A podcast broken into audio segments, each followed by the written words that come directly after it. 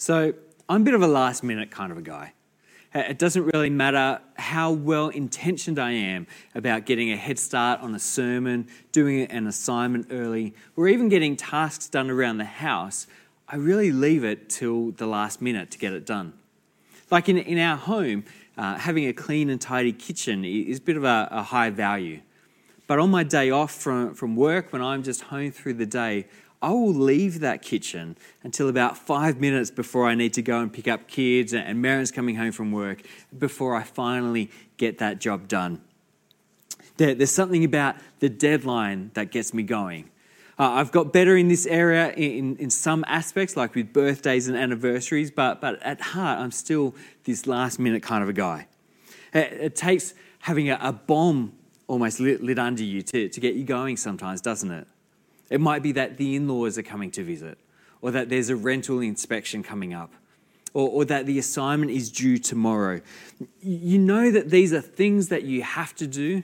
You know that these things that you need to do, but it just takes that extra bit of motivation coming from an outside source, this extrinsic uh, motivation to get you going. Well, as we come back to our study in the book of Acts today, we see something similar going on for the early church. So in Acts chapter one, Jesus gives this commission to his early followers.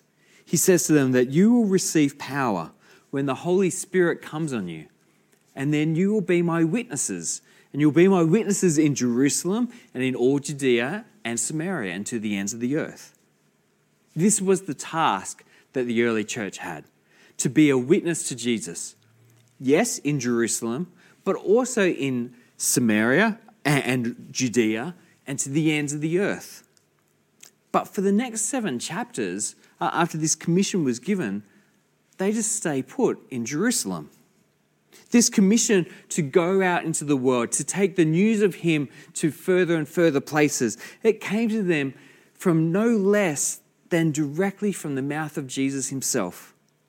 And yet, while I'm sure they had really great intentions to get about it, they needed a push to get going. They needed something more to actually get them moving in fulfilling this task.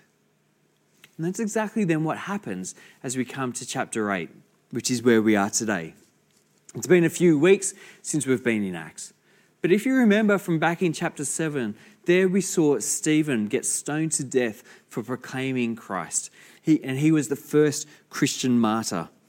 And then chapter eight opens with this, that Saul, who was there, approved of their killing of Stephen. And so on that day, a great persecution broke out against the church in Jerusalem. And all except the apostles were scattered throughout Judea and Samaria. Godly men buried Stephen and mourned deeply for him.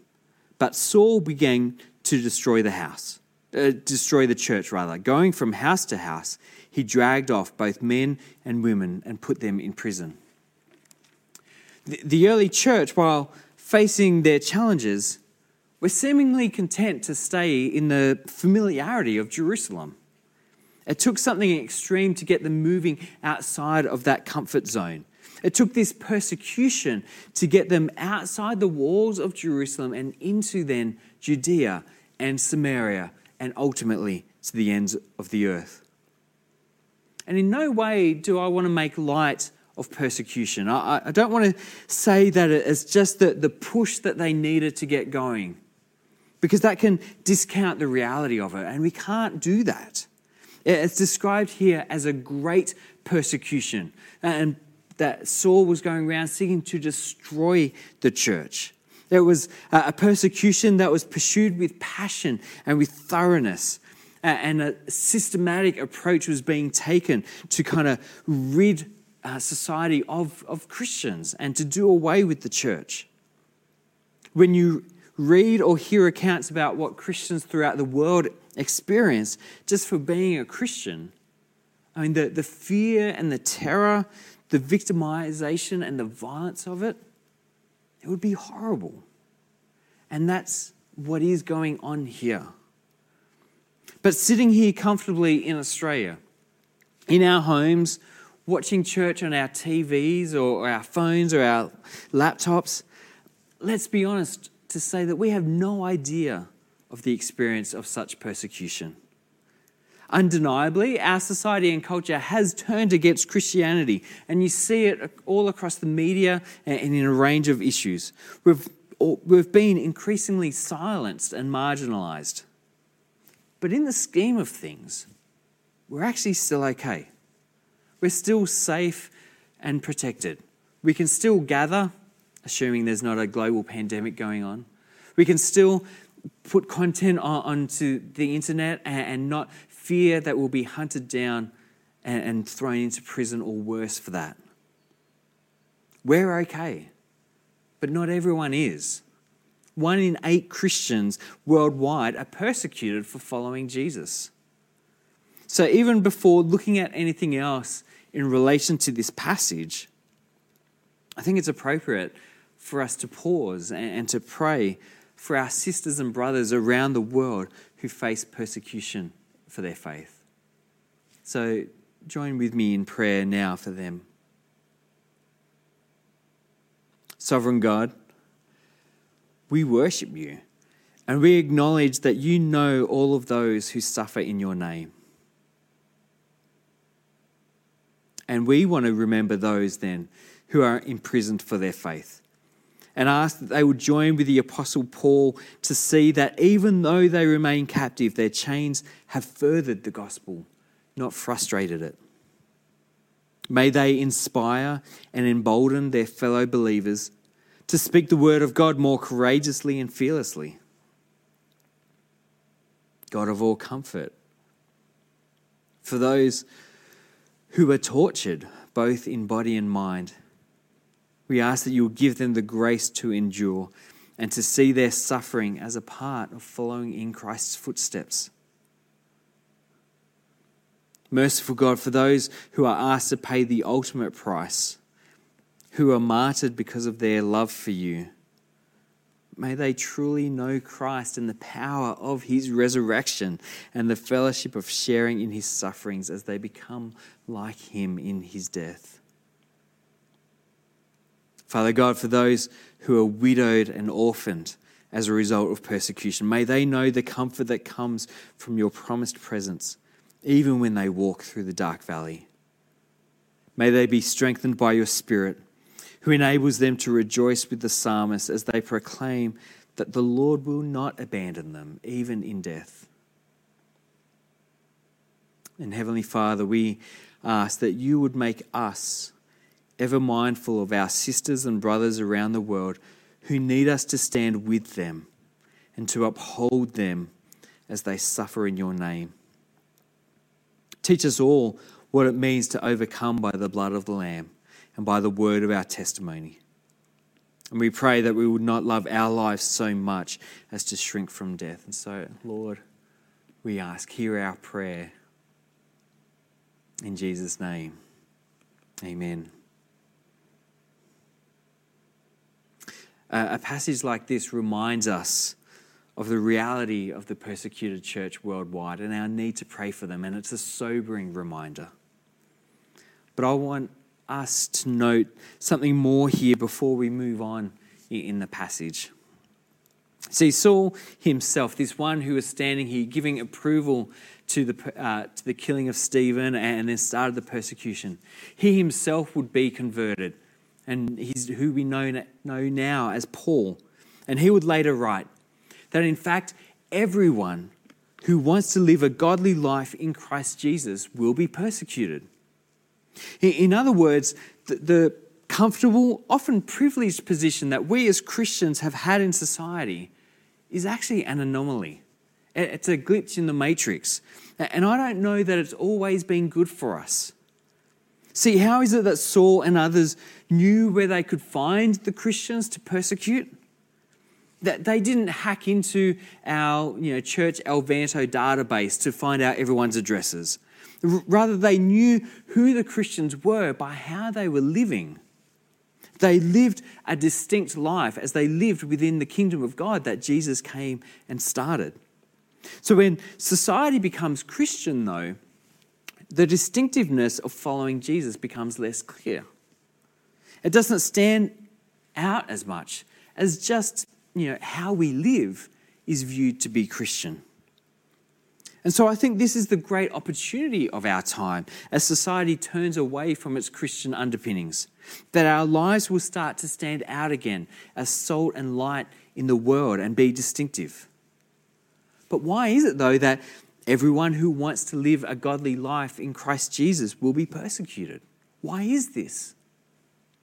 Well, at the end of the day, both then and as now, Jesus is always an unpopular message to the culture.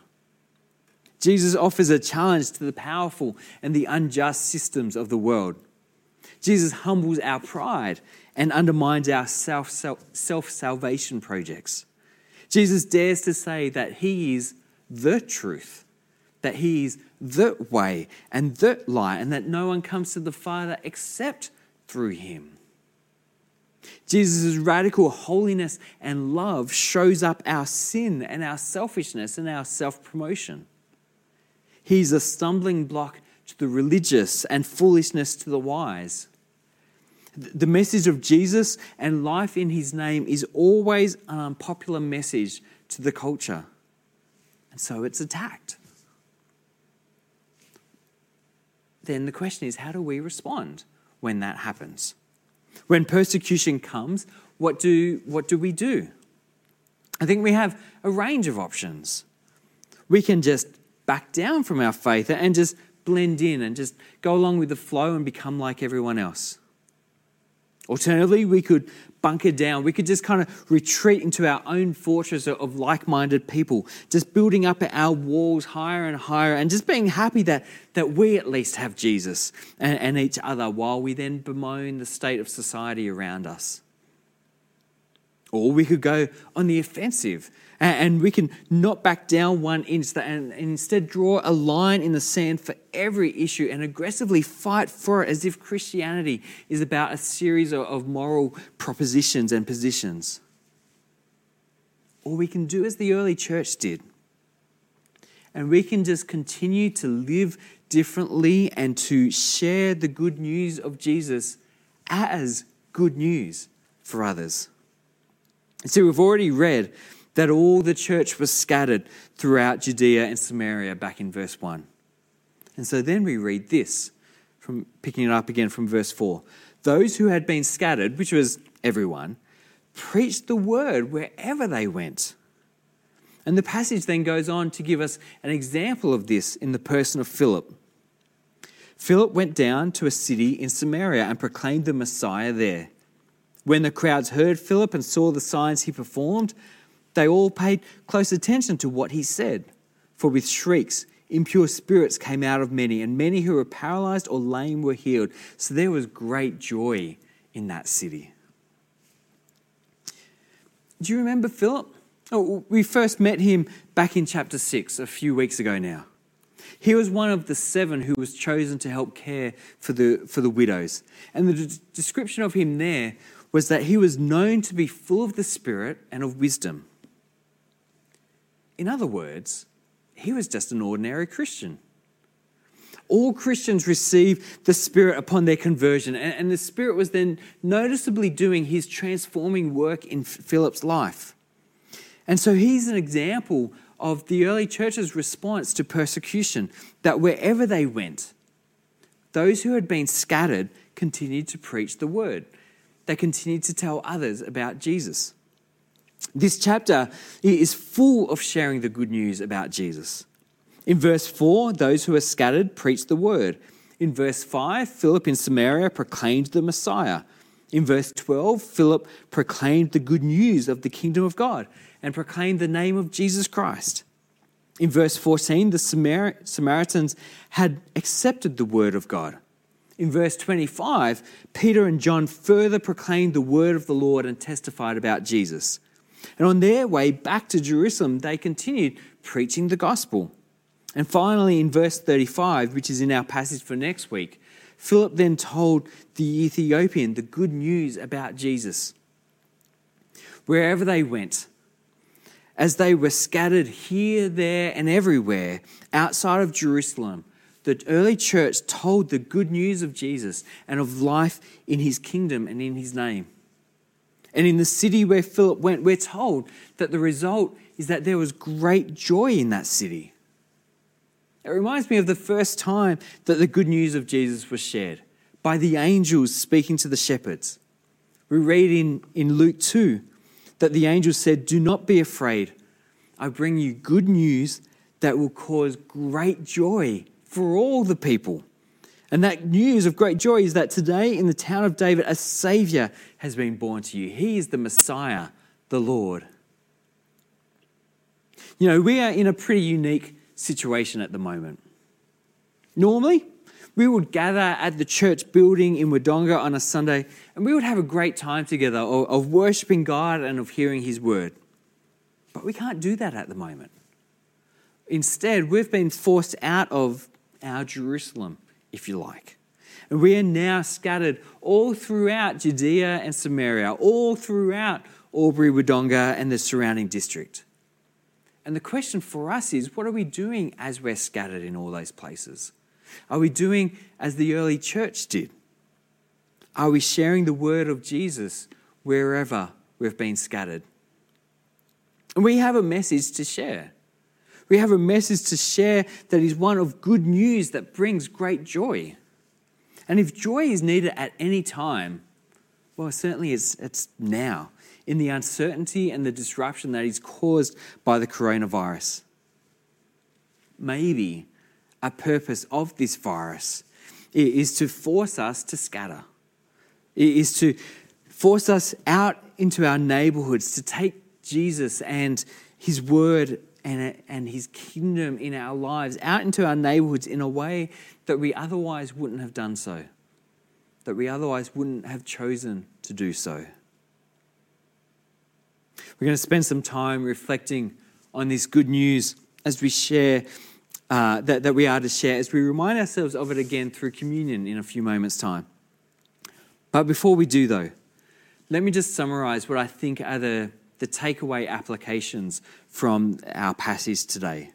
We have talked about them as, as we've gone through, but but just to, to recap, there's three things I think we need to do as we respond to this passage from Acts. Firstly, we need to pray for the persecuted church.